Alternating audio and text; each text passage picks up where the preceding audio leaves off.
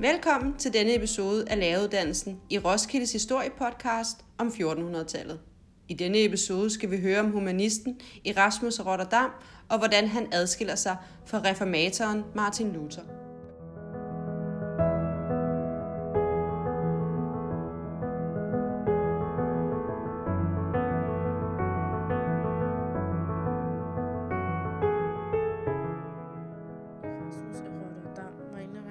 Renaissancens mest betydningsfulde humanister.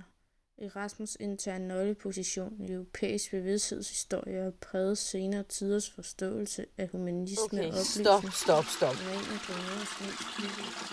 Hvad var det så lige, der skete? Erasmus af Rotterdam betegnes som en af tidens største humanister, hvilket betyder, at han lagde vægt på de enkelte menneskers værdier og rettigheder. Erasmus var en del af den reformation, som vi kender Martin Luther fra, men vi kender ham ikke nær så godt som Luther. Ligesom Luther oversatte Erasmus det nye testamente og skrev derudover en masse bøger. Det skal vi heldigvis høre mere om. Vi stiller videre til vores rapporter, som sidder sammen med Erasmus lige nu. Ja, mange tak for det. Jeg sidder her i basen med Erasmus og Rotterdam, foran hans hytte ved foden af alberne. Og Erasmus, du er jo en af tidens helt store forfattere. Jeg tænkte egentlig på, hvad er det, der har været vigtigt for dig igennem de mange år, du har skrevet alle dine bøger? Ja, jeg elsker at skrive og gør det, hvor jeg kan.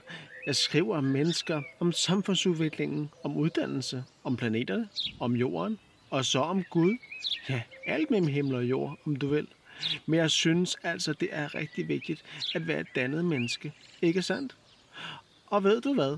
Jeg har faktisk også lavet en ny oversættelse af det nye testamente, fordi jeg synes, at de gamle græske tænkere som filosofen Sokrates og politikeren Cicero er rigtig vigtige. Jeg synes faktisk, at kirken nogle gange fokuserer på de forkerte ting, og man meget hellere skulle tale om de store tænkere. Jeg synes, det er meget mere interessant at tale om, hvad mennesket egentlig indeholder. Ikke så meget, hvordan Gud skabte mennesket og sådan. Jamen, hvis du synes, at kirken fokuserer på de forkerte ting, hvorfor er det så, at du ikke ligesom Luther gik mere imod den? Ja, jeg kæmper for en bedre udgave af de bibelske tekster, så vi kan få fjernet de dårligdomme, der er. Faktisk er der for meget magtmisbrug og korruption i kirken.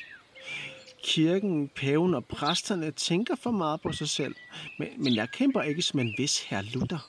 Han er alt for voldsom og aggressiv og farer alt for voldsomt frem. Men hvad synes du så, man skulle gøre for at lave om på tingene? Ja, først og fremmest så mener jeg, at, når, at man når meget længere med høflighed end ved vold. Jeg tror helst på kristens sammenhold og fællesskab, og vi skal tale os til rette om tingene og ikke skabe fjendskab blandt hinanden.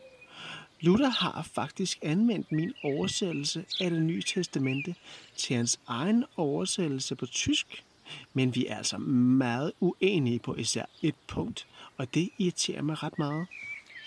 Hvad er så den store forskel på dig og Luther? Ja, Luther tror jeg på, at mennesker kun kan tilgives af Gud igennem troen. Jeg mener, at mennesket også kan tilgives af Gud, hvis de gør gode gerninger. Så der er vi altså meget uenige, og det har jeg også skrevet til ham i mine breve. Jeg har fortalt ham, at jeg har forståelse for mange af hans synspunkter, med at han har mangel på selvkontrol, og at hans stil er alt for voldsom. Jamen, mange tak for det her, Erasmus af Rotterdam. Det var virkelig spændende at høre. Vi stiller om til studiet igen.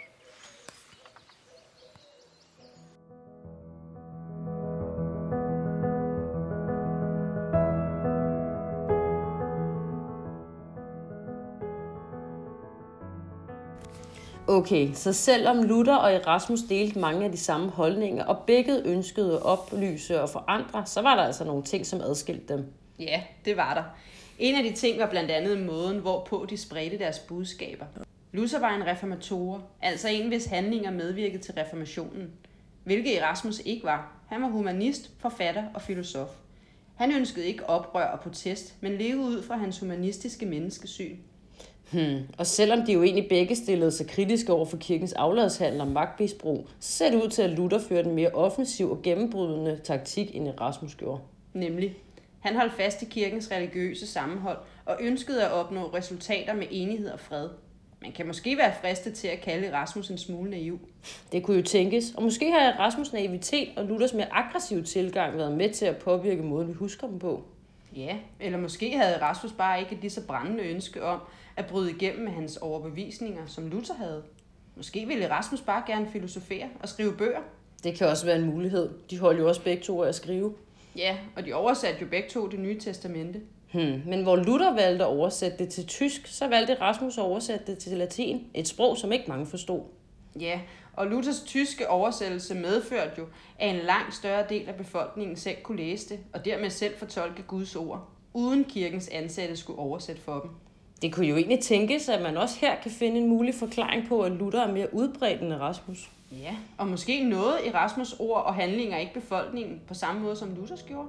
Måske.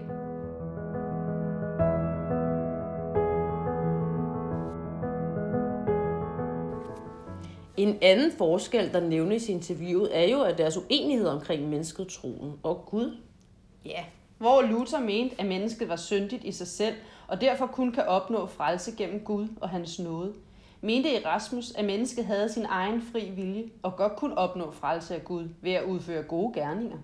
Hmm. Så selvom de var enige om en masse ting, så skilte deres holdninger til Gud og mennesket dem altså ad. Måske har den adskillelse haft en større konsekvens, end man muligvis kunne forestille sig. Måske. Det kunne jo godt tænkes. Og måske har det endda været brudet på Erasmus og Luthers fælles holdninger. Det ved vi jo ikke, men det er da en mulighed.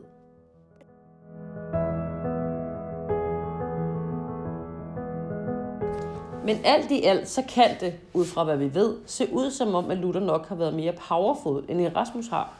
Ja, og de har nok ikke slet ikke haft samme intentioner. Men samtidig bør man jo også huske på, at trods alt, så tilhører den danske folkekirke, altså den evangelisk-lutherske tro. Hmm. Og det beviser jo, at Luthers måde at gøre tingene på har resulteret i, at han er mere udbredt end Erasmus. Ja, det har du ret i.